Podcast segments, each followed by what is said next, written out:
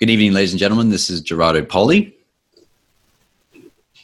And this, oh, sorry. Oh, okay, okay, okay, okay.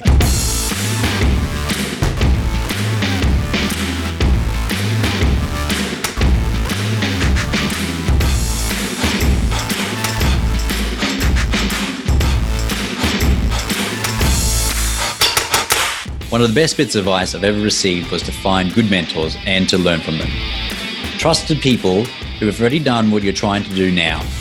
I've been fortunate throughout my career to have some fantastic mentors to help guide me, but I realize that they'd be hard to find and also hard to commit the time to one. This is why we've gathered some of the best minds from the veterinary world and squeezed them for their wisdom so that you don't have to learn the hard way. With the help of our guests, we flip the veterinary profession on its back and explore its soft underbelly to find the tips, tools, and inspiration that you'll need to build the career that you've always wanted. I'm Gerardo Poli. I'm Hubert Hemstra, and this is the Vet Vault.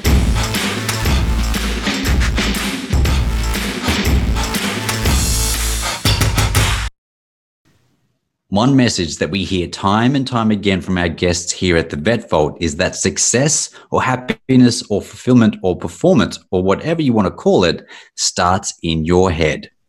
In this episode, we explore what's happening inside that head of yours and how we can influence it for the better.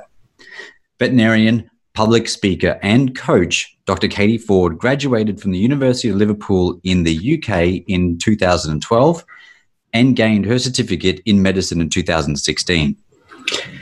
Externally, she was very successful. She had a great career. She was a successful clinician who was loved by clients. She was one of the youngest vets ever to pass the certificate synoptic exam. Her future looked bright, but internally, things were a bit more complicated. She was at the mercy of her perfectionist imposter brain, that voice inside her head the one that keeps you at work hours and hours after your shift ended while you double and triple check everything, was telling her that she was a fraud and that she would never be good enough. With the power of mindset, consciousness, and an understanding of the internal workings of her brain, Katie turned her life around. She was trained in cognitive behavior therapy, broadband consciousness, and also completed programs under the father of personal development himself, Bob Proctor of the Proctor Gallagher Institute. Katie is passionate about positivity in practice, awesome workplace culture, and career fulfillment. She currently practices as a locum veterinary surgeon across the Northwest, finding joy in meeting and influencing her colleagues in practice and through official coaching for vets and nurses on a one on one or group basis. Join us as we talk to Katie about imposter syndrome, what it is, and how to identify and deal with it, about ways to train your mind and trick your body through visualization, why we should be happy to sometimes be a failure, how to celebrate your wins without depending on them for your self worth, and much more. Please enjoy Dr. Katie Ford. Dr. Katie Ford, welcome to the Vet Vault. Thank you for joining us. Thank you for having me. Gerardo was actually on time tonight. if, you, if you count being that two minutes late and eating a cucumber at 10 o'clock at night, then I, oh, that's fine. I'll take that as, a, as, as an on time. Katie, I'm going to jump straight in with a with a slightly left of setup question. Um, the other night I was driving up the up the freeway, um, and there's a there's a design company. Actually, I think it's a marketing company who who paint these words of wisdom or interesting things on the side of the building. About once a month, they change it. And they had one up that said, Bad decisions lead to good stories. And all the way home, I was thinking about going, What? That's a cool statement. And I immediately thought, That is a question. I don't know if it's a statement or a question. So, bad decisions lead to good stories. True or false? Oh, you know, that is a tough one because anyone that follows my Instagram will know that I am a massive Gary Vaynerchuk geek, and Gary thinks you can't have bad decisions. So I'm going to go with false just on the pretense that no bad decisions. But if you tweaked it slightly to controversial decisions come up with good stories, I'd go with absolutely true. I think that anything that's a little bit off the wall usually has a pretty good tale to follow it. Okay. Give us a give us a controversial decision that, oh, that led to a let's good story for you. me. Let's see. I'm probably going to go with I remember, obviously, you guys being Australian. Have you been to Bali? I'm going to assume yes. yes I don't it's think Hubert's ever been to Indonesia. Really? No, no, it's He easy, right? Yeah, I'm- I have spent quite a bit of time there. Correct. Yes. oh, really? Um, well, we went to Bali a couple of years ago. We went to um, a little island, Lembongan. Mhm. And my um, my partner, he wanted to go and do a, a fishing expedition, and probably being one of the most frugal people that I've ever come across, we had to go and barter with every single captain as to how much it was going to be to go on this fishing expedition. So um, we end up finding a guy who says, "Oh, I'll, for a million rupees, I'll take you out, and I guarantee to you, yeah, we'll catch some fish, and it'll all be great." So it's like, right, okay. And what my boyfriend didn't bargain for was that we'd have to get there at five o'clock in the morning to catch the sunrise. So right, we get there, and we realise that this guy's going to take us out to sea in what looks like the most rickety sea boat that I've ever seen, with no life jackets, nothing. And I'm stood there like, this seems like a bad decision, you know, because if we get out to sea and you fall off the back with your fishing rod, he pushes me over and he returns home like nothing ever happens. He had no guests, he had no English people in his boat. that was it. And I was like, what are we going to do? And my my boyfriend is like fearless. He's like, oh, we'll be fine, we'll be fine. So I kind of like a little sheep follow him into the boat and think, you know what? Yeah, it'll be all right. This seems like a terrible decision, you know. Um, but we actually had an amazing time. And you know, if I'd stuck with the the sensible, safe choice of going and sitting on the beach and doing nothing, we would have missed out because we did go out to sea, did catch fish. We ended up going and sitting with the little Balinese family in the evening. Grandad cooked and gutted the fish for us. He made a barbecue out of dried coconuts. He cooked it for us. They made sauces for us, and we sat with them all. And that would never have happened if we hadn't made that decision. Now, I'm never advocating that everybody goes out to sea with zero protection, but at the same time, it it was a story that I found pretty cool that that came to mind. I, I won't lie, the whole time that I was there, that little voice in my head was like, Simon's going to slip off the end of this boat. He's going to go under the water, and then the little captain is going to push you off the edge, and that'll be it. I'm here, and I survived. And he's like, I got my 100 Australian dollars, or how much in the UK would that be? That would be like, like 50 quid? 50 bucks, 40, 50 bucks, or 40, 50. Something like that. Yeah. Yeah. Yeah. I'd do that to Hubert. 30, 100 bucks. You'd kill me for 400 bucks. yeah. I'd, I'd, I'd kill you for fun, man. because I'm on time at the time, and you're always late. I'm, I'm so torn about that story because I'm all for risk taking. I, I think we way, way, way too risk averse as a, as a society. And I love a good bargain. Um, but I think I draw the line at, at ocean faring. There's a standard, there's a certain standard when it comes to the ocean where you want to go, well, maybe cheapest isn't always the best. It's a happy ending. I like it. I'm the worst for bargaining. It's like I'm just I'm just a sucker. Like people see me coming from a mile away, and and they just go, "Oh, look at that sucker!" And the next, you know, the prices are probably three times higher than actually what they were before. But I, I do, I do totally believe actually that what you were saying was was you know trying something that's different out of your comfort zone and and like for me, um, traveling internationally is actually something that causes me quite a lot of stress. And my recent trip to, well, not recent, but in November, I went to to the US and I'm like a klutz in an airport. I, I do not know where to go and I don't get it. And then I like I have a headset on, listen to music when important announcements come on. So like inherently the whole thing is very stressful. And um, there's one thing that I like that I thought I would never be able to master, and that is the New York subway system. And when I went to New York just recently, I was like, I am going to master this thing. And I went so many like so many times in the wrong direction that eventually I learned there's 17 trips in two days on the train station. I finally mastered it. And it was just like the biggest achievement like of my whole entire trip was this New York subway system. Isn't it satisfying, hey, to conquer something like that? I really do think that's one of the big things of, of starting to travel when you're young. Is those little victories that just m- make you feel like "Oh, I can conquer that. I can do, I can do freaking anything. Definitely, I agree. There's so much that we end up with in our heads that you think is a big deal until you actually just get out there and start doing it, and then it becomes normality. Which there's so many parallels to draw with with our profession as well when you when you look at it alongside the traveling aspect. Which which brings me to the the next question, Katie. You you talk a lot about um, imposter syndrome. It's one of your one of your, your big topics, and I've read a bit about what you've said. So here we are. Um, probably about a thousand to two thousand people are going to listen to this. Um, hopefully, lots more. Uh, and they're going to listen to this, le- trying to get some advice from you or learn some, something from you, and they're here to listen to your opinion. How does that make you feel? I think that's super exciting. I think really empowering the fact that even if a handful of people take something from it, it's worthwhile. Mm-hmm. So what is it about that? Okay, so so it's exciting, right, as opposed to fearful, because everyone, I don't know, we've we've had a couple of podcast guests come on and and um you know like uh, who who's the guy who wrote the book about find your why, Simon Sinek, right? Um, and how your physiological state between uh, fear and excitement is so close, right, that your body feels exactly the same. That ultimately it's just a thing in your head which just goes like, that's actually exciting, right? And you said exciting there, right? Which both you and I were like, oh.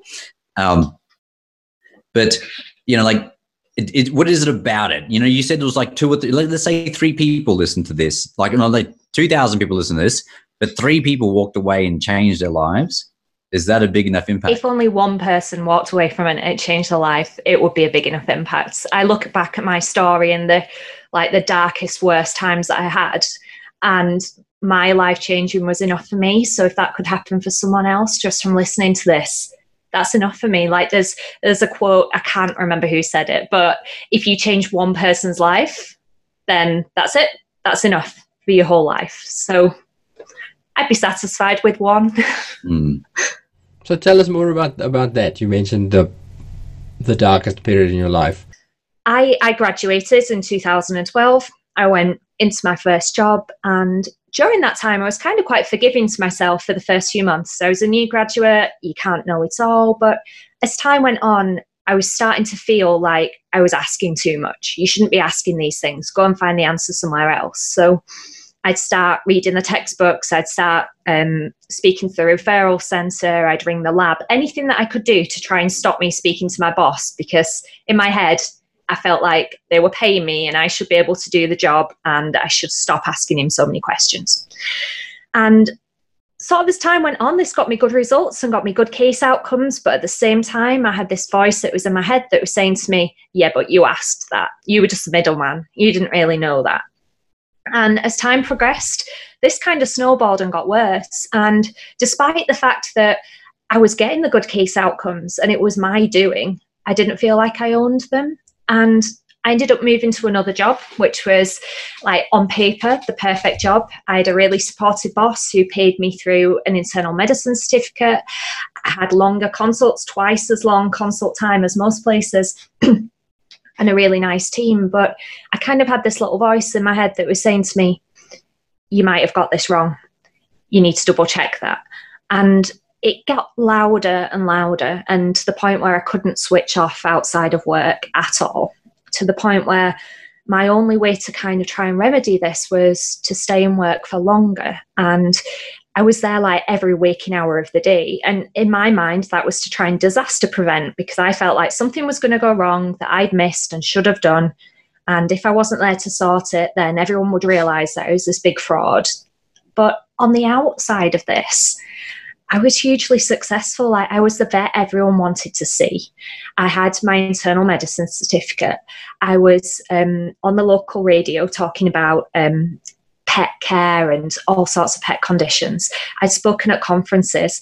I was published, like I had everything, but in my head, I really didn't feel like it was true or it was mine. And it started as a niggle, but it snowballed more and more. I'd, I'd go out for dinner with friends and I'd be having coffee, and this little voice would chirp in and be like, Yeah, but you might have forgotten this. Or do you remember when that client asked to see your boss and not to see you?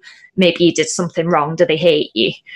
And I wake up in the middle of the night, like thinking about cases. And I actually thought that I had a broken brain after a while. I was like, you've got everything on the outside that looks like the formula to be happy and be a good vet and be satisfied, but you don't feel it.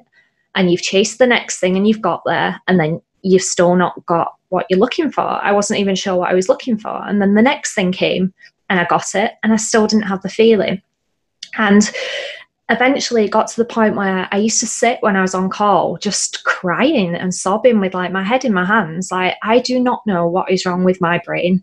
Like, why is it that I can do everything so right, everything can go so well, and the tiniest little thing will pull me into like a massive downward crash?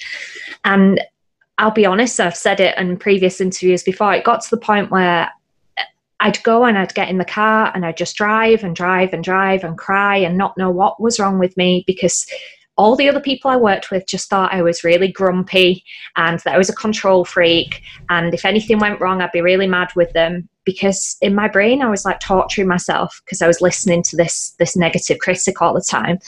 So on these car drives, it will go through my head on multiple occasions. Maybe the easiest thing is just going to be drive the car into a wall and just stop it end it now because that that was what would happen to me. That was how bad that it got. And luckily, I came through that, and I realized there were ways to get get over that. But they were the darkest times that that I had. They say like talk to yourself like you talk to your best friend. If I talked to my best friend like the way that I used to talk to myself, I'd have no friends left.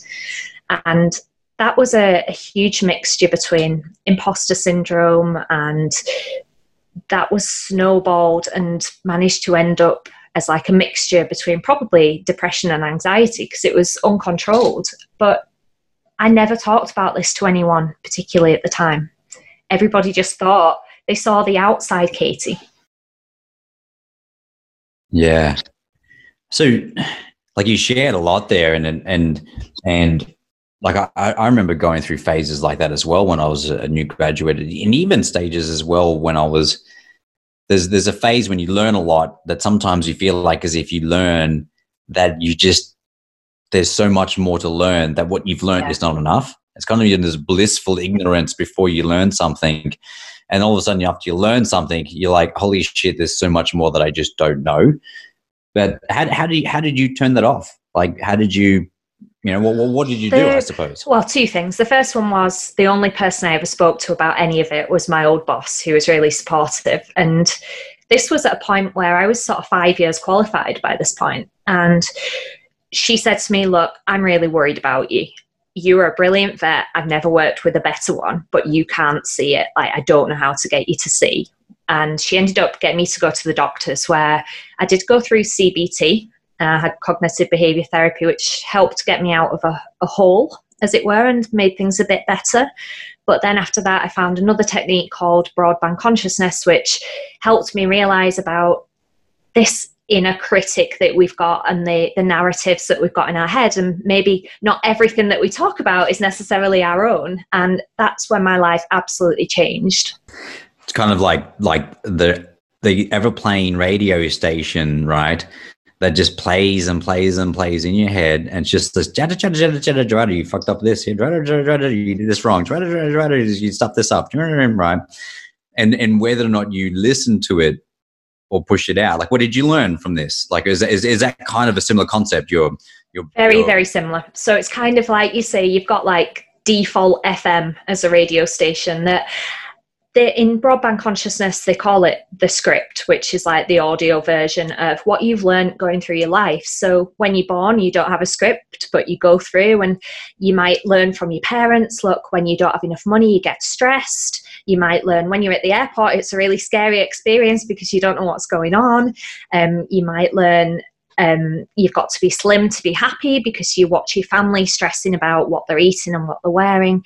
And then slowly it's got these opinions of if you've got a lot of qualifications, you must know exactly what you're doing. And you get that written into the script, as it were. And then you're absolutely right. It plays like default FM, like, you're stupid, you're not good enough, you can't do that, you're not that type of person. They don't believe what you're saying, you're not a good vet, you're going to get found out. Worry, worry, worry, worry.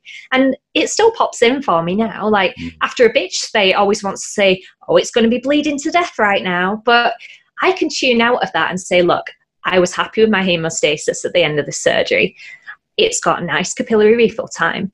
It's normal. It's got pink mucous membranes. It's got a normal heart rate and a normal rest rate. This dog is not bleeding out. Thank you for your input. So, so is that the, the secret? Is it is it logic? Do you feed the script with logic, or how do you how do you defeat the script? So the script is always going to keep coming back, but you choose not to believe it. All that I do, it comes down to really simple choices. Would I choose to feel like this or not? And if you're not choosing to feel like that, you're having a feeling because thoughts lead to feelings, lead to actions. You're having a thought that you probably wouldn't choose. So I just say, is this me or is this the script? And if it's not me, I know it's the script. And usually I just either tell a better story myself or I just let it drift past. Because at the end of the day, we all get quite conditioned to think that thoughts are facts and that every thought that we have must have some significance and it must be true. But it's not thoughts just float by. Like there's a really nice analogy in cbt where they say imagine that your brain is a road and you stood at the side of the road and going past on the road a big double decker buses which are your thoughts. And some of them say on them like i'm stupid i'm a bad vet i'm not very good at this. You don't have to get on every bus that goes past. The thought can come into your head and it can leave but you don't have to give it significance and say look, there's a reason this is here. It's just like, there popped that thought. And I think the more that we talk about things like that, and the more like Gerardo can say, you know, sometimes I have these thoughts, and they'll all look at you on Instagram as the amazing vet that you are and say, well, if he thinks that sometimes, and I know it's not true, then maybe it's not true for me as well. Mm. The, one of the things that actually was a de- defining thing in my head was actually changing my first word and I, I, think it was a Tony Robbins thing, but I like I totally believe that this has made the biggest difference in in, in that. And then that was just like, how do I respond to a situation? And used to be, holy shit, I can't believe this is happening. I can't, oh my god, how is this happening to me? Oh my god! And then it would it, it would start a cascade of just like anxiety, stress, pressure, and then rolls down into I can't I can't do this. I'm not qualified enough. Blah blah blah blah. blah and look, there are some complete things that I'm not qualified to do. Like I'm not going to go scoop brain out of a dog's head with a spoon, right? Okay, but but but there are things now where it's like like it's just you just need like just you need a couple seconds to choose the word that comes to my mind now whenever something bad you know i'm a director of two hospitals i get bad stuff all the time oh my god the, the oxygen plant shut down and i know instantly that's like $20000 or something like that right and it's like how do i stop that? How do i stop that from actually destroying my day? It's like wow. The word is wow for me. And all of a sudden it's like wow.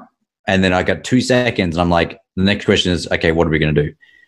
And it's it's just become a habit of mine which actually helps me actually cope with some pretty big stressful things. And and and it slowly then is translated into the fact that the radio station is always going to play and I can't control the radio station. But slowly over time, slowly over time, the radio station would change tune because of the fact that actually the way that I respond to it. I don't shut it out, but I actually kind of just change the way that I respond. So I don't know. Did you change the like? Is there something about um, just accepting that the radio station is going to play and you like just thank it somehow sometimes because some some some psychologists some therapists will go you thank your radio station? Oh thanks that's really helpful. Thank you for alerting me but i choose to act this way.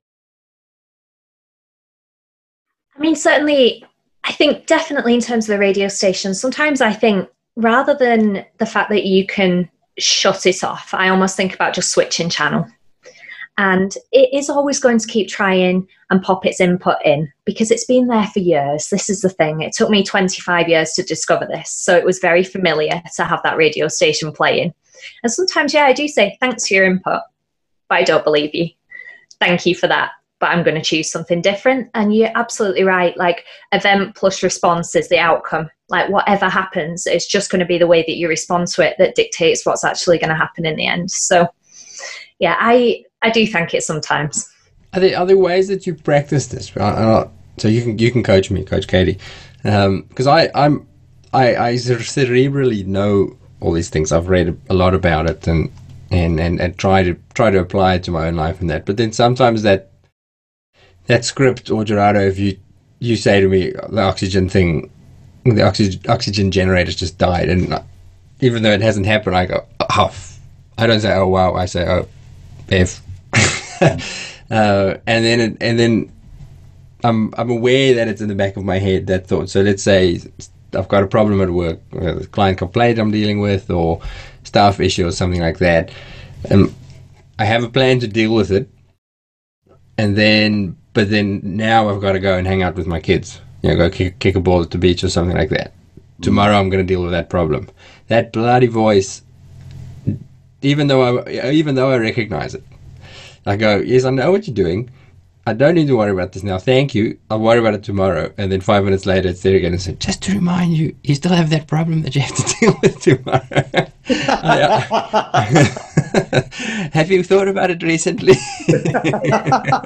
I'll tell you, that is exactly what the script does. Like it's constantly going to keep chipping in and trying to tell you these things. That the first thing that I always explain to coaching clients is we explain who they really are, which when you look at in science, they've done studies to try and work out the odds of us actually landing on this planet as a human being. And the crazy thing is that the minimum odds were one in 400 trillion. or it could actually be one in 400 quadrillion or more. For us to be here, they went through like the odds of your mother meeting your father, the odds of like gametes lining up, the, and they get to that final figure. And yet the script will constantly every day try and pull you away from that that importance and that power and that specialness to look at like oh this is important and this is important. And so many of these things aren't going to be important. So what i'd be doing in that circumstance is sometimes you can visit worst case scenario. You know if it's saying to you there'll be absolutely no oxygen available. Well you know what what would happen in that circumstance? Could i deal with it? Would there be a way to cope with it and there would be, and you'd come up with a logical explanation. So you take away its power when suddenly, because it's trying to get you with what if this happens? Well, if you visit that and say, well, I do this, then suddenly it doesn't have anything over you. Mm. So you can say, right, okay, thank you. And then at the end of the day, so many people balance their identity and their self worth on external things. So whether that's on their qualification, the mm. hospital that they own, anything mm. else. And actually, our self worth needs to come down to being us and being alive because that's the only thing that can't be taken away. And that, like we say, the one in 400 trillion odds, which is crazy when you think about it. It's the same odds as flipping a coin 30,000 times in the row and it always landing on its edge. So I'd just, first of all, when that voice comes in, call its bluff, say, right, okay, if that did happen, I deal with it could we be wrong? Like, what if something good happened? What if it's okay? What if things do work out? Because we've become so accustomed down the thought path of these negative thoughts and things that what if we change that belief? What if we change our interpretation the same way that Gerardo changes um, his response to a situation?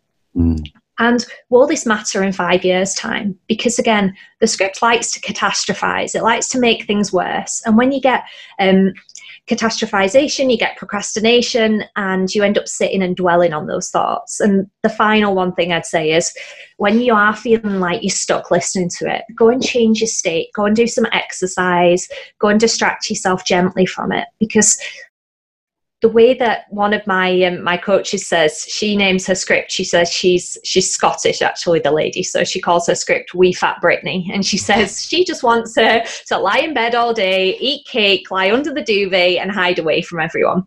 And she said that's not the solution because what you give energy to grows. So if you sit and think on these thoughts like oh my god and then this will happen and this will happen and this will happen then you almost live it. It's like we were saying before, your brain doesn't know the difference between excitement and fear. It also doesn't know the difference between reality and imagination. So your physiology changes in the way that all those things had already happened. So you suffer twice. You suffer once from the imagination version of it, where your brain has gone through it in your head, and then you suffer again if it actually happened. So you said something several times there, probably I think about 20 times. And I think it's the key word. Like me personally, I think it's actually the key word when you're stuck or when you I don't know, procrastinating, when you are just not doing the things you should do, or you feel like as if you don't know the way forward, or you're overwhelmed. Like, I feel like that one word is what is like, but like, what could I do? What should I do? What if, what would the best version of me do right now? What would Hubert do right now? You know, what would Katie do right now? It's little, almost- little fat Hubert or just normally? what would Superman do right now? It's like almost like you gotta like you gotta coach yourself. Yeah. Yeah. Of a situation because yeah. no one's gonna come and tap you on the shoulder and go, Hey, hey, hey Katie, you stuck under the duvet. What should you be doing right now instead of watching yeah. Netflix? Like, I don't know. Absolutely. For me, for me, like the, the, the fundamental thing is what what should I do? What could I do? I think definitely you just take it down to is there anything I can do right now, mm. which is going to come down to yes or no. If it's a no, then we've got to just be stronger with ourselves and say, look, there is nothing we can do right now. If there is yes, can I do it right now or can I plan to do it? Mm. And the script is so good at thinking 95% about the problem and 5% solution. And then we choose like the real us one in 400 trillion like you've landed on planet earth as a human us start thinking solution. And then things move forward. The reason why i like what as opposed to is is because what is is a yes no right? But what is like you have no yes no? It's like oh yeah. what could i do? Like and like only because i used to ask my, myself is like is there something i can do now and it's like no there isn't something to do it's their fault it's the situation that I'm in, but it was like, what can I do now? It's like, okay, what could I do as a, a person, as a choice? I, I think my, I'm listening to what you guys are saying, and it's and it's all true. I, I think that what I struggle with more is, it's exactly that. My brain is coming up with the what, um, but I don't want to think about it now, because I've I've thought of it earlier. I've already come up with this. Mm. I have the what in my head. I have a plan. So yeah. now I want to forget about it. I want to engage with it's mostly with my kids to be honest. I want to I want to do something fun with them and not think about that. And then my brain's coming up with more what's. What about that? You should go do that. What about? Uh, and then I want to go and do it, but I but it's hard to switch it off and say not now. Just let it go for a little bit, and we can we can get back to this at a later stage. But anyway, we won't we won't dwell on it. No, no, that's that's a really good question. Right? No, that's a great question because it's it's it, what happens, right? You find yourself. It, it, it's hard to transition from crisis to norm- normality right unless you have some kind of ritual or unless you do it deliberately but still the radio station is playing right so i don't know katie i've i have a, a, a, a like a, a, potential thing that i use but what what would how would you suggest or what would you know i don't mean put you on spot now but like you know no no that's fine mm. i mean certainly a couple of different things first thing would be in terms like mindfulness, being in the moment there and then. So just even if you take it down to I, I, find that gratitude tends to flush out everything else going on. So even if you just sat there and you're like right i'm going to list 10 things in my head that i'm grateful for in this moment right now. So that brings you into what's going on now. The second thing would be like meditation for example is something i definitely changed my mind on recently but that's getting used to just letting the thoughts float past. But like we were saying with the buses, not getting on one of them as well. So when you're in that moment, yeah, the script or the negative voice or the radio station, it's going to come on, but it's almost like a reflex after a while. It does get stronger the more you practice it. Thank you for being there, but I'm enjoying the moment right now, and here are the things I'm enjoying about it. And that's what I'd be doing, sort of listing the things you were grateful for in that moment, taking it all in, because so often, um, Ed Mylett, who's uh, another speaker, he says um, that there are there are two thieves, um, and that's the pres- the past and the future because they steal your present from you. That voice always wants to tell you what has just happened or what's about to happen. And if you're just conscious enough to look at what's happening in front of you right now, then I find that really helps. Certainly, I'd be really interested to see what you have to say, Gerardo, as well. If it's along similar lines, or if you've got something different. Oh, it's it's similar to that too. Um, but what, what, like what I've found is I've done the same thing as well. It's really hard to switch off um, because like when you're not thinking about something, right? When you're just in the state of just relaxation or whatever, all of a sudden you think of, oh shit, I that's the solution, mm-hmm. that problem. You know, So your theta brain states when you're in the shower, just trying to chill, all of a sudden you think of solutions for, I don't know, how to get to Mars or something like that, right? I don't, I've never thought of a solution to that. I'm just saying, but, but, um, but Just thinking about me when you're in the just shower. thinking about you for months.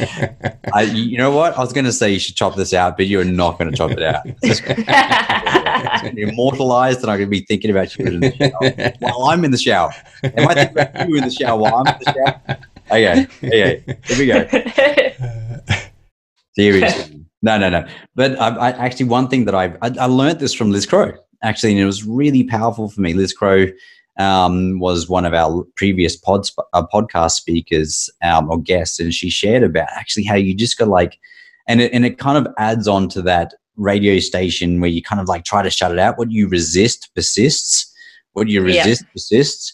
Oh, I shouldn't be thinking about this. I shouldn't be thinking about this. Shouldn't be. I think it's just kind of like it's like don't slap your brain. Oh, stupid. I'm. You should be thinking and- and be focusing on your kids right now. Just like oh, okay, you know, don't slap it and note it. I like I pull out my phone, write a note, and then the note's done. And because like I get a lot more stress and anxiety around forgetting that solution or forgetting that idea or something. So I note it and then I choose what am I going to do? I can't do anything now, be present. So it's kind of like don't slap, choose, note it, move on. And and then for me, um, particularly, that's really helpful for me in terms of just be, be, becoming more present again.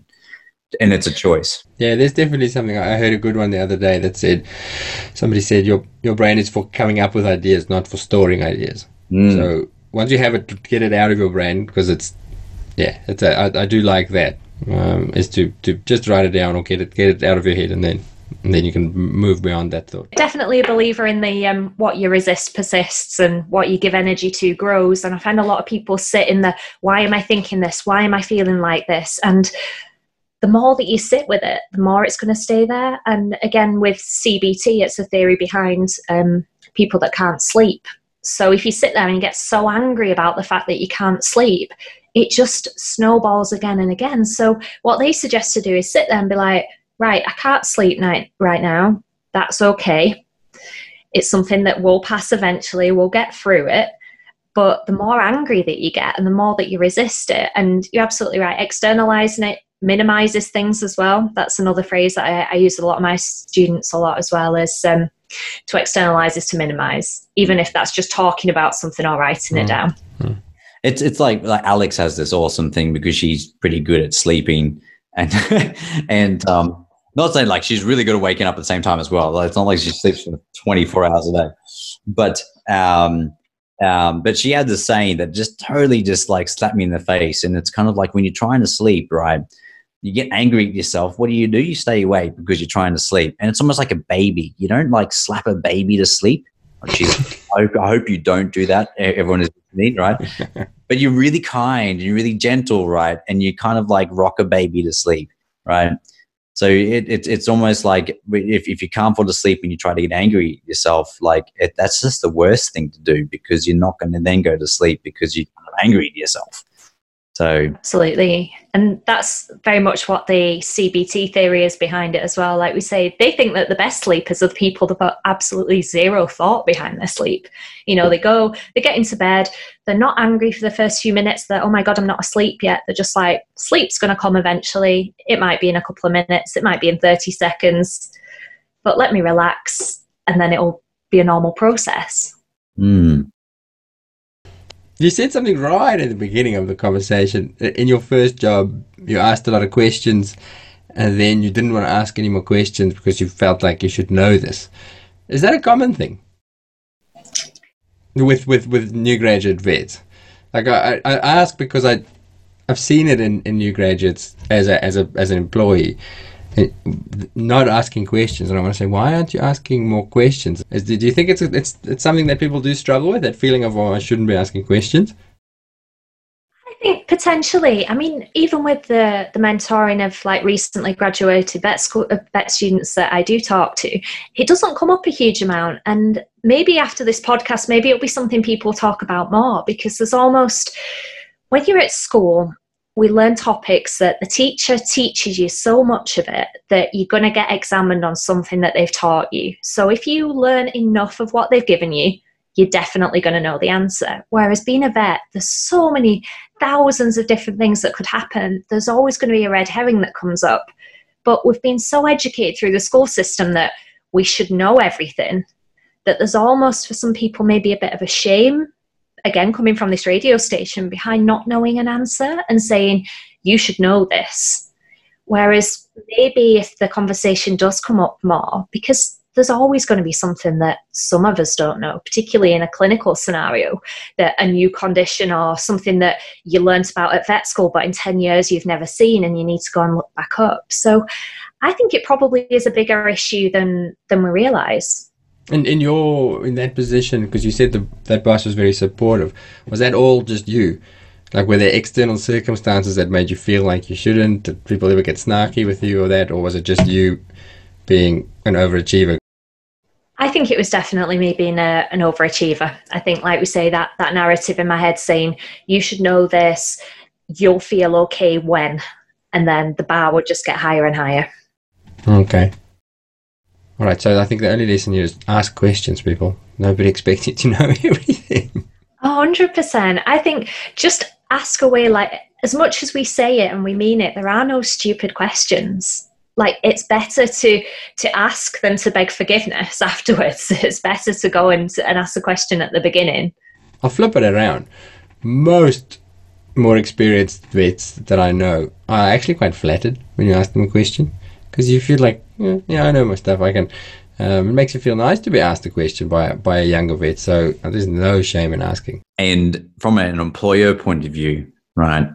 Okay, so someone who hires lots of vets, it's the people who ask the questions that I feel more comfortable about hiring than the people who don't ask questions. And like that is someone who is open and honest and vulnerable about what they don't know and then, from a, an employer's point of view, who has employed people and has done many wrong things, I also believe that actually, as part of an employer's responsibility, is to be open and vulnerable about what they don't know too, rather than bluff their way and feel like as if they should know everything. Because when an employer shares their vulnerability, shares or even learns from their employees, that's a that's a level of connection that's a level of trust that that they're that they're never going to achieve in any other way. And what happens then? It opens the the the it opens the platform and opens the ground for actual mistakes to occur and to not feel judged um, and to be honest and open about it. Um, and and that was actually led not just by me but actually from the Robin Simon who years of experience in emergency. And I was scared about sharing the mistakes that I had because like I like I just didn't want to acknowledge that I made mistakes. But then when they shared their mistakes and shared how bad their mistakes were, it was like, oh my God, like these guys are still successful people. They are amazing veterinarians, right? And they still make mistakes. And one of them's a specialist. And it just it, it actually was this humbling experience of actually now I'm allowed to forgive myself for not knowing stuff and for making mistakes as well you mentioned Rob. So Rob Webster, who is also a guest on the podcast, emergency specialist, um, who, who Gerardo works with. I, I phoned him once, and it was so nice for me to hear this. I phoned him about a, an unrelated matter, and he answers the phone, and he says, he starts the conversation with, "Man, I nearly stuffed up a case last night," and proceeds to tell me how he missed something potentially really obvious and life-threatening. And it was so nice for me to hear him say, "I stuffed up a case," and one of the junior vets picked it up and stopped me from making a major mistake. And so that's such an, as you say, it's a good let off. I, I find when, I very often, when, when we have students in the clinic or younger vets, if they ask me a question, my answer will very often be, I, I'm not sure, I don't know, let's find out together.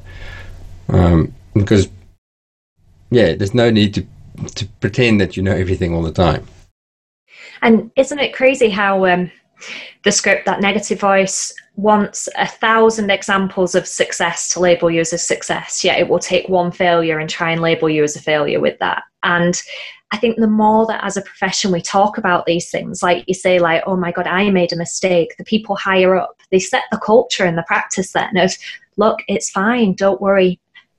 Obviously, be as safe as you can, but there is one day going to be something that you don't know. And then we act as a team to try and work it out and just making it the conversation. Because I think for me, a lot of it was that in my head, this voice that was telling me, you'll be okay when you've passed your internal medicine certificate, for example. I was looking at other certificate holders who looked like they had everything together and they knew everything, which was what people saw looking at me from the outside.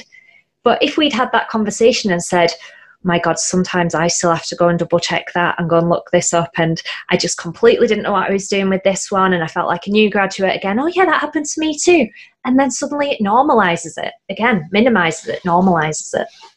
I, I referred to my own book because I forget what the hell is in it. But that's why you. That's wrote why I wrote it because I could remember everything. So that you could refer to it. That's Exactly. right. That's the whole point. That's great. Um, I, I want to come back a little bit to the specifics of, of imposter syndrome as, as such, as a, as a syndrome.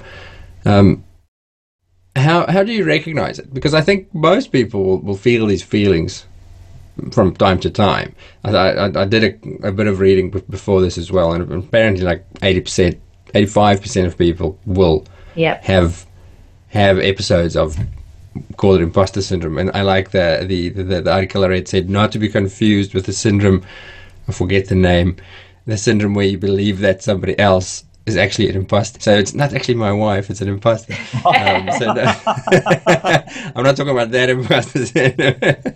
There's a syndrome like that as well apparently Imposter syndrome and the feelings behind it are something that at some point all of us will feel at some point in our lives. Now, the definition of imposter syndrome is a personal, a persistent, internalized doubt of yourself um, and not recognizing your achievements, not being able to take compliments that people give to you, feeling like you're a fluke, for example. So, in terms of imposter syndrome itself, it's not like a, a mental health condition, it's just a phenomenon that occurs. And I think it tends to occur at certain stages in people's career. So it feels like it's happening to you continuously. And what I don't like to do, as much as I talk about imposter syndrome just as a label for these feelings, is I never want anyone to label themselves as I feel like I'm an imposter, I have imposter syndrome, because then again, what you give energy to grows. So you see it everywhere and you start listening to it. You tune into the radio station, you tune into that voice more because you're like, oh my God, it's my imposter syndrome. So the way that mm. I talk about it, I try and normalize it. You know, we've all felt like this at some point, And it's maybe not been your choosing, it's something that's happened to you in the past that's just brought these thoughts about. So if you, like we say, look at the specific definition of it, it's this persistent internalized self doubt feeling like somebody's going to come along and say you've not earned those qualifications. I like um, the article I read said it was a Wikipedia page, um, and in the end it said famous people who have openly admitted to severe severe feelings of imposter syndrome, and the one that I liked the most was Neil Armstrong. I'm just picturing Neil on the rocket, going five, four, and he thinks, shit, I'm, I'm the wrong person. I shouldn't be. I know what these 17,000 dials do. I don't think I should be on this. Somebody stop. oh, and one of the really interesting things I um, I once read was a quote saying "real imposters don't get imposter syndrome," which I think was super interesting because if you are actually a fraud, you know you're a fraud and you're winging it, and you're like, someone's going to find me out one day, but I've enjoyed the ride up until now. Yeah, fraud, fraud or a psychopath, probably. one of the two. so, Katie, you you spread your time between coaching, Yeah. and then you work on on your your writing or, or producing materials, and then you also do clinical work still. Is that right? yeah, I still do clinical work, so I um, I don't know. Do you guys use the term locum as well? Yeah, yeah yeah um i know in uh, in the us they call it more like relief work don't they but i uh, i work as a locum so i have my own limited company um that's a little bit up in the air with some changes at the moment going on in the united kingdom but I do probably two to three shifts per week. Um, I started locuming okay. about 18 months ago because I tried to buy into the practice that I was at, but unfortunately got outbid by a corporate by a, a lot of money. Um, oh, so I didn't end up getting it, which was really sad for me at the time because uh, I'd worked there five years as the, the senior vet. I loved it. Um, it would have been my dream but you know things happen for a reason. And like we say um, it's just the way you interpret the situation. So it, it led me down a very different path. How did you start with the the mentoring slash coaching career or side of your career? So obviously i explained my story and the the darker times that i've been through and I ended up learning the system of broadband consciousness, which was started by two of my my mentors. And I probably let it percolate myself for a good year, using the techniques, and my life completely changed as I realised that that negative voice wasn't me. What my true worth was that actually, although it was telling me all your value is from all these external things, it wasn't true. All along, my value was just being me and that took a lot of pressure off. I was like wow i can still do things because i want to but not because it's trying to make me a more valuable or a better person.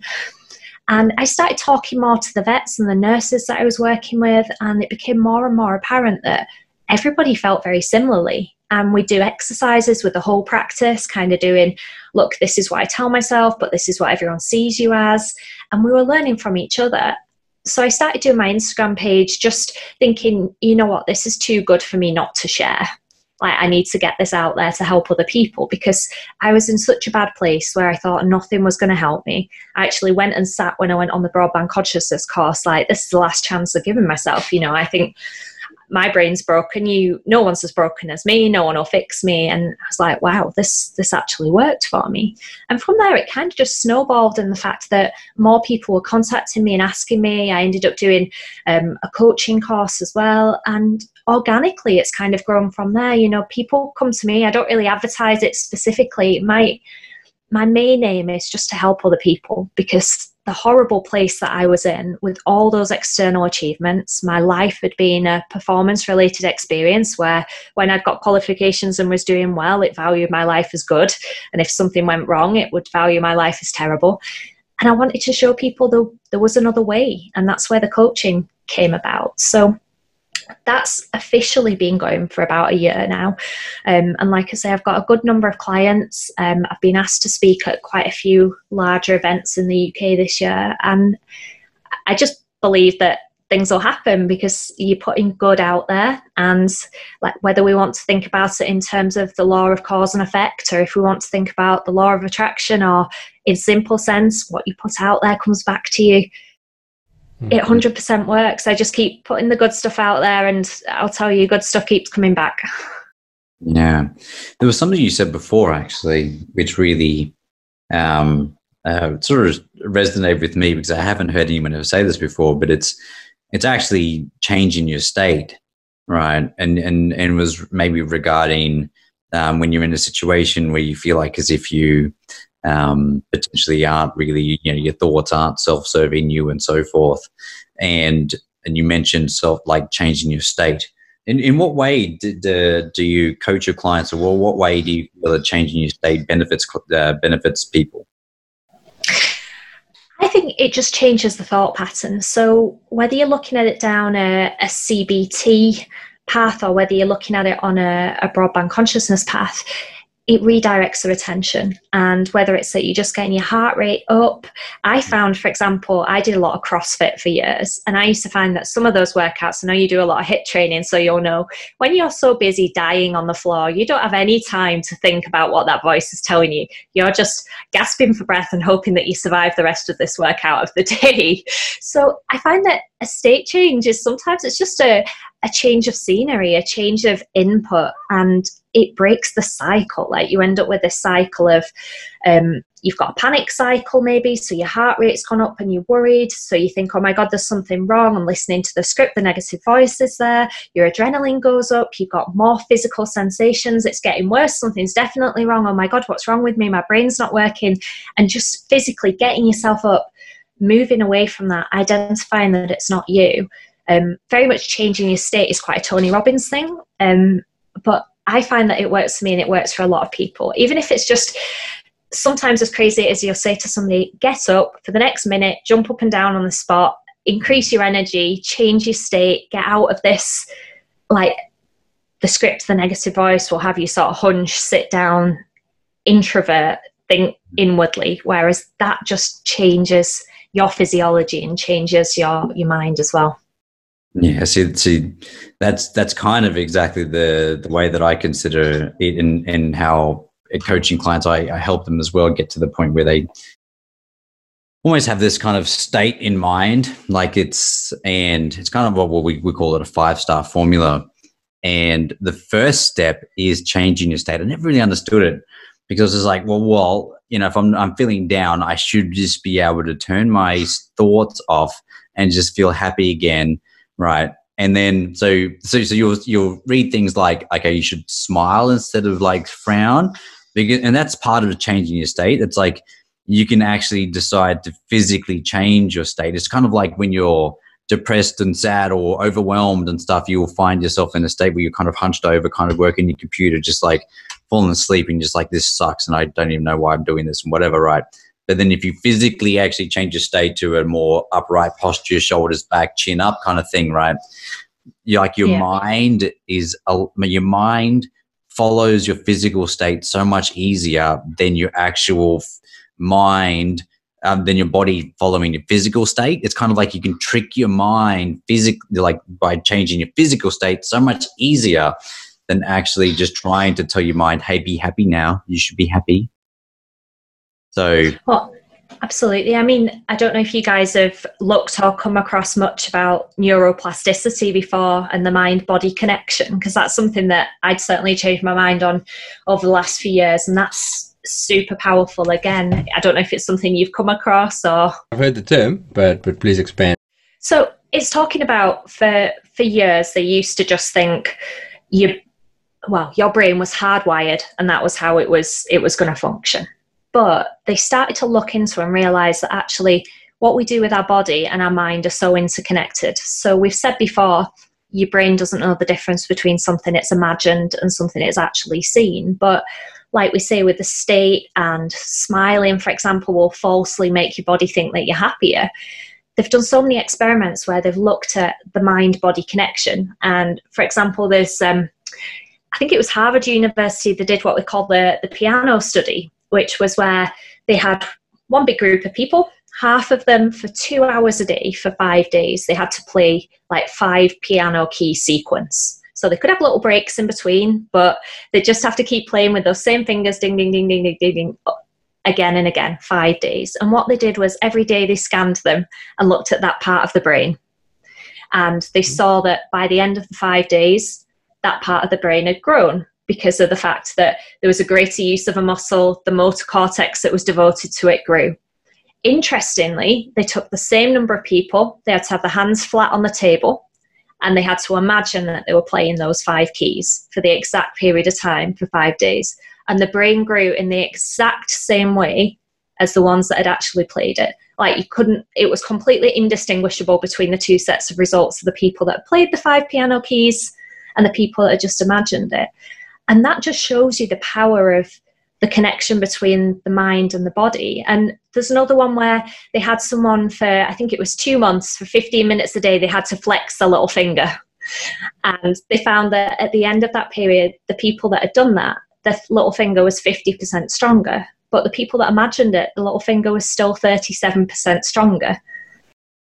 A similar study like that with basketballers. They got like basketball college basketballers, and they got them to so one group to practice actually physically shooting hoops and one group to imagine shooting hoops and like getting the hoop like getting it in the hoop. And they were equally as um, this is awesome. like so, proficient so, so what you're saying is you with your crossfit katie and you with your hits and all that stuff you're fools. I'm lying down picture that i'm lifting weights and I'm Pretend be, it. Not all the way there, but I'm. they actually, um, there's a, another super interesting one where they were looking at rehabilitating people from horrible injuries, you know, where they can't walk and things. And the ones where they did physio for everyone, but the group where they actually had to spend time visualizing and imagining getting up and walking again and going through the motion of it recovered significantly faster than the ones who just had the physio alone. So when you look at all this, it's it's phenomenal that when we go through these things in our head, you listen to the radio station, you listen to the script, whatever you want to call it, those thoughts that zip past that aren't yours, when you get on them and you live them, after a while, it's going to make a change in your brain. Like we say, there is a way to rewire your brain. And sort of thinking about thinking, they also think that the thought process can affect like your empathy and your compassion. So it just opens up a huge amount of possibility for the power of our brain like you say with Gerardo says, like the state that we're in, you think about if you put yourself in like a hunched, crippled state, you're going to feel pretty down. Whereas if you sit up straight and stand tall, before you go into like do a talk, for example, and you're telling yourself, like you were saying at the beginning, Simon Sinek with his your brain doesn't know the difference between excitement and um, and nervousness. Mel Robbins, she says similar. She says before she goes into a talk, she says, I'm excited. I'm excited. She's like, my heart's going like crazy. I could easily tell myself I'm terrified, but I stand back, put my shoulders down, stand straight, put myself in the position of the person that I am. Like, how much more special do we want to feel if one in 400 trillion? I mean, it's pretty crazy odds to overcome to get here. And then go on and, and be the person that you choose to be, not listening to that voice or the radio station being like, hey, what if they don't listen to you? What if they don't believe you? Well, you know what? It doesn't matter if they don't believe you because that's them. You can't control what goes on in their head. You can just give it your best. I have this secret that I share that I will share to everyone now. Now I'll share it to you guys. But it, it, it and like, but I I go like several layers further, or maybe this is like just normal for people. I don't know. But I I have this like completely rehearsed image in my mind, and I and I and it's called the G because everyone calls me G. Um, and and there's this moment about five years ago where I stood on stage and I presented, and I couldn't see people, but I could see light, I could feel heat, and I could feel the presence of people. But I felt in this like this moment where I what I was talking about, I just had complete certainty about what I was talking about, how to explain it, and the outcome that I was going to achieve. And the end, the end outcome was just like like clapping and innovation, but it was this moment of just pure, just um, how would you say? I was just in this performance state, and I can close my eyes and I can still I can still feel like I've rehearsed this, rehearsed this so many times in my mind, how my body was, how I was standing, how like my suit jacket felt, and how the shoes were a little bit tight around my shoes. But the thought process that, that were in my head the language that was in my head and then what that language then made this situation mean. And i pull that out when i'm real down and out because it's kind of like what would the g do here? And that's my most powerful state i've ever been in my whole entire life. And it just has helped me come out of these dark areas because the g would do this get up out of your bed you lazy bastard and take some action whatever it may be right? But you know that's that's visualization like at its best. And that's something that again i used to think that visualization was a bit hippie and a bit woo woo and a bit crazy but it's not because again like we say with neuroplasticity your brain doesn't know the difference. So if you focused on that every day and played that again and again slowly your brain will know that that's you that's the real you and it is. And you kind of that makes it then you can kick the radio station down a little bit, you can stop listening to the script and like, no, this is me. I'm like, I'm kick ass. I'm going to go out there and do a good job. And the more that I read about visualization, and it's something that one of my other mentors that I've had, he he was an ex um, emergency uh, doctor consultant, and he taught me about visualization, which is amazing the power behind it. Like there are so many books out there on it, but you only have to look at some of the most successful people, sportsmen, businessmen, athletes, they'll do similar. Like they'll they won't go through in their head losing. They'll sit and they'll like physically think about getting the shot. You, there's a brilliant video out there on YouTube of um, Conor McGregor, the fighter, who says, "When I was in Ireland, I used to drive around in a clapped out Fiesta, but I was pretending that it was a soft top Bentley in California." Like that was what I was pretending as I was driving around. And then he's like, and now here I am. I'm in my soft top Bentley in California. And you might argue and say how many people are going to be out there that do that and aren't in a soft top Bentley in California. But at the end of the day, how much more fun are they going to be having if they're pretending that they are driving around in their soft top Bentley in California, even if they are in Ireland in a little clapped out car that's going to break down?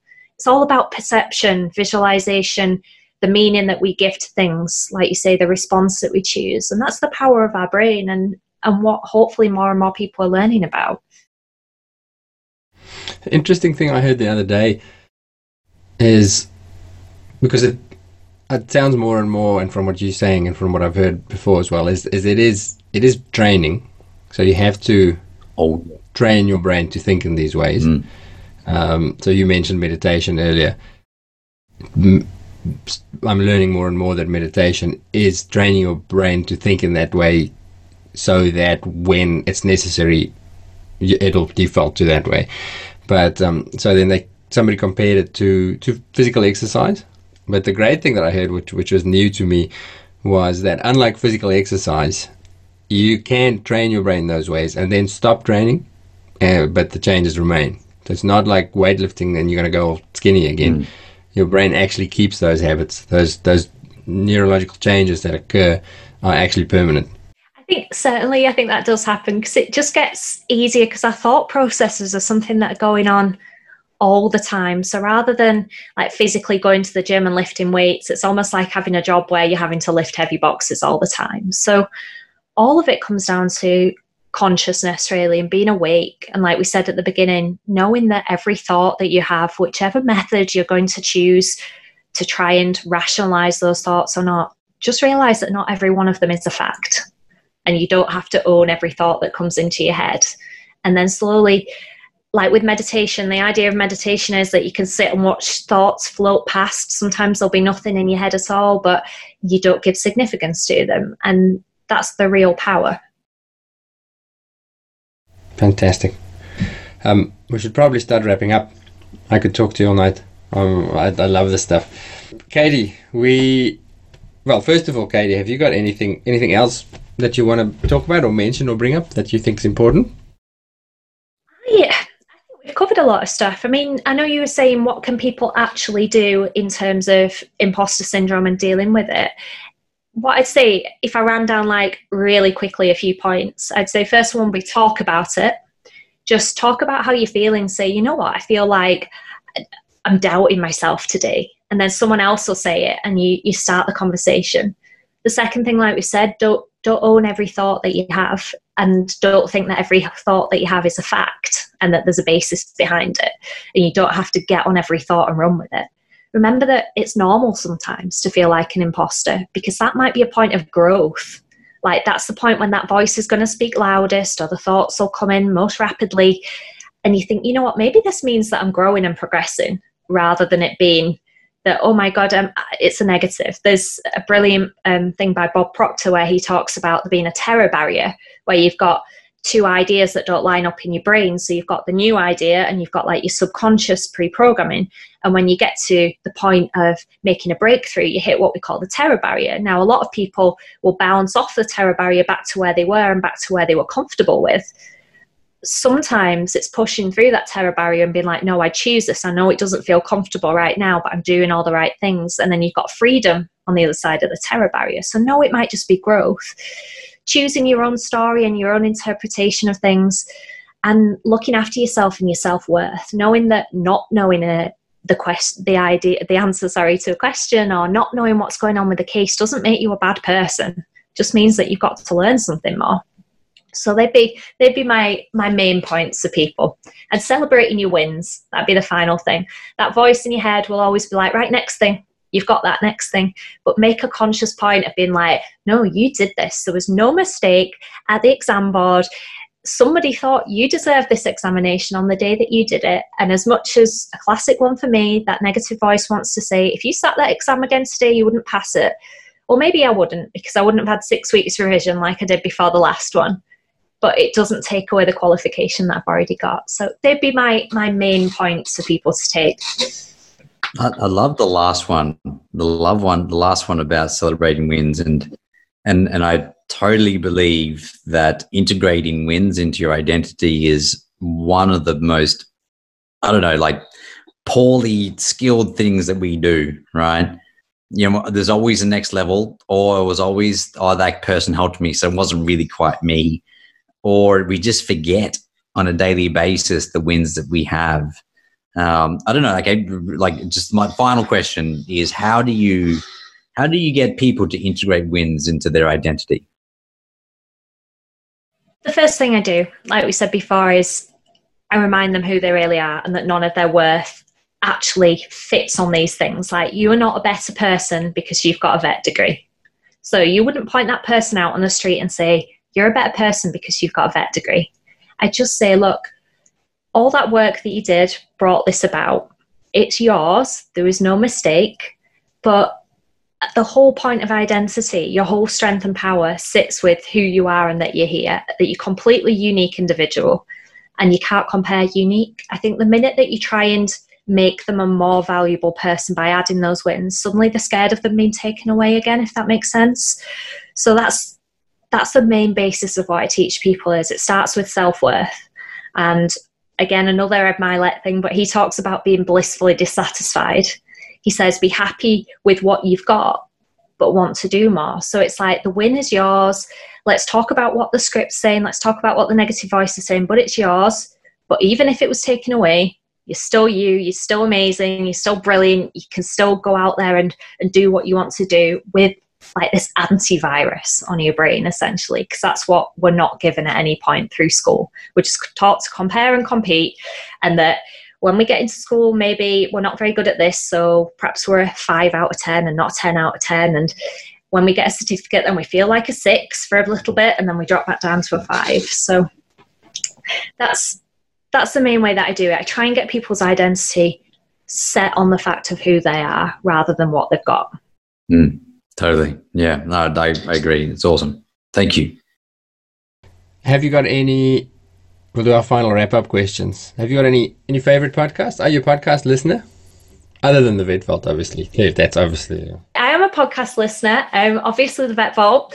Um, in terms of my favorite ones actually come from the not the non-veterinary world. So I really like the GaryVee audio experience. Um, I love the Ed Mylett show.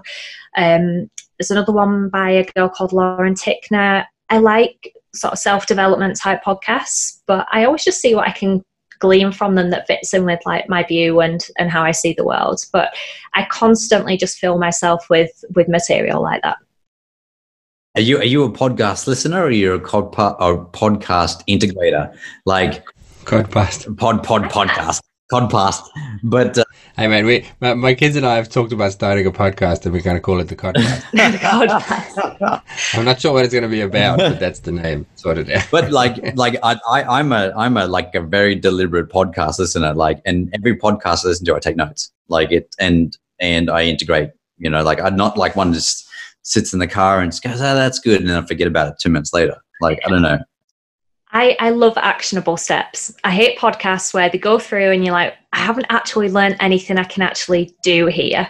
So, yeah, I try and put them into my daily routine. Like, I, I plan my day out, I track what I've done during the day, I look at my wins for the day, I look at my gratitude for the day. So, if there's anything that I can try and put in, there's actually, it's a super interesting theory by Tim Ferriss. He says, try something completely new or try the opposite for 48 hours and see how it suits you. And I quite often do that. You know, if I like the idea of something, but I'm not quite sure whether I can integrate it, I'll try it for a few days and think and then reassess. Is this something that's actually going to benefit me? Is this something that I'm choosing? Or is this something that the script wants because it's like a productivity thing? So, very much a, an action taker. I like a good actionable step. So, so how does it look for, for you and, and for you, Gerardo? If you say you you write it down? Like, where, where do you keep it? Have you got a physical diary or mm. a file on your computer, or, or, what do you do with it? I'm asking because I'm only now, after being a podcast addict for five years, now I'm figuring out a structure of what to do with the stuff I'm learning. But how? What do you do with your with your with your learning? I have um, a notebook. Well, I have several notebooks, but I usually just put it all in one until it's full, and then I quite like to revisit them after that as well. So I try and put it all in one place if I can, but it does get full quite quick by the time I've made enough notes in there. Mm. I'm, I'm a, uh, I, I use my phone and I actually take notes. So I go split screen on my phone, podcast playing, and then um, note. I use OneNote and just making sure it's called yeah it's called OneNote and it syncs across to my computer and what I do is actually I just create I write down the title of the podcast so I know where I got it from and then also then the topic of the podcast confidence or win integration or ritual or something. And then I write the notes down as I as I go through because then what happens then is I can search for it. So I know where shit is. So hmm. while you're driving. I, I know, dude. My car does drive itself, but you know, not I listen to my phone. And uh, this is my problem. Ninety percent of my podcast listening is in the car, so I'm like, "Oh, I should remember to write that down." And then I did get really bad for a while, where I was actually had a, a, a, a cutting board on the, in the driver's seat with a notepad, and then what I was doing is, is as I was driving, because I could write without looking, and I would write down notes as I was driving and then it was like a, it was just like a notepad I had, and it was full of scroll, but I could still read it. But yeah, that's getting desperate. I wouldn't suggest having a cutting board on your lap writing notes as you're driving. All right, and then we've got a, a final wrap-up question. Um, so you're a, you are a public speaker, so this is not too unfamiliar for you. you. You're at a conference, and you've got the entire world's veteran new graduates listening to every word you're saying and you've got a couple of minutes to tell them just one thing. What's your one message that they have to hear? My one thing, and it might seem like a bit of an overused cliche in the vet profession, but it would be to be kind, and that's to themselves and to everyone else around them as well. Um, whether that's being kind and looking after yourself and looking after the thoughts that you have and being your own best friend because that's going to send you far in life. Not feeling like everything that you do needs to be done in the next three months, six months. If you want to be a specialist, brilliant, but realize it's going to take time and be kind to yourself in the process and realize that everybody probably has something going on. They're listening to these thoughts as well. So just being kind, that's the, the biggest message that I give. Cool. I love it. Katie, thank you so much. That was excellent. Thank you for having me. I've really enjoyed it. I love the idea of Hubert thinking about me in the shower. I'm going to stop recording now.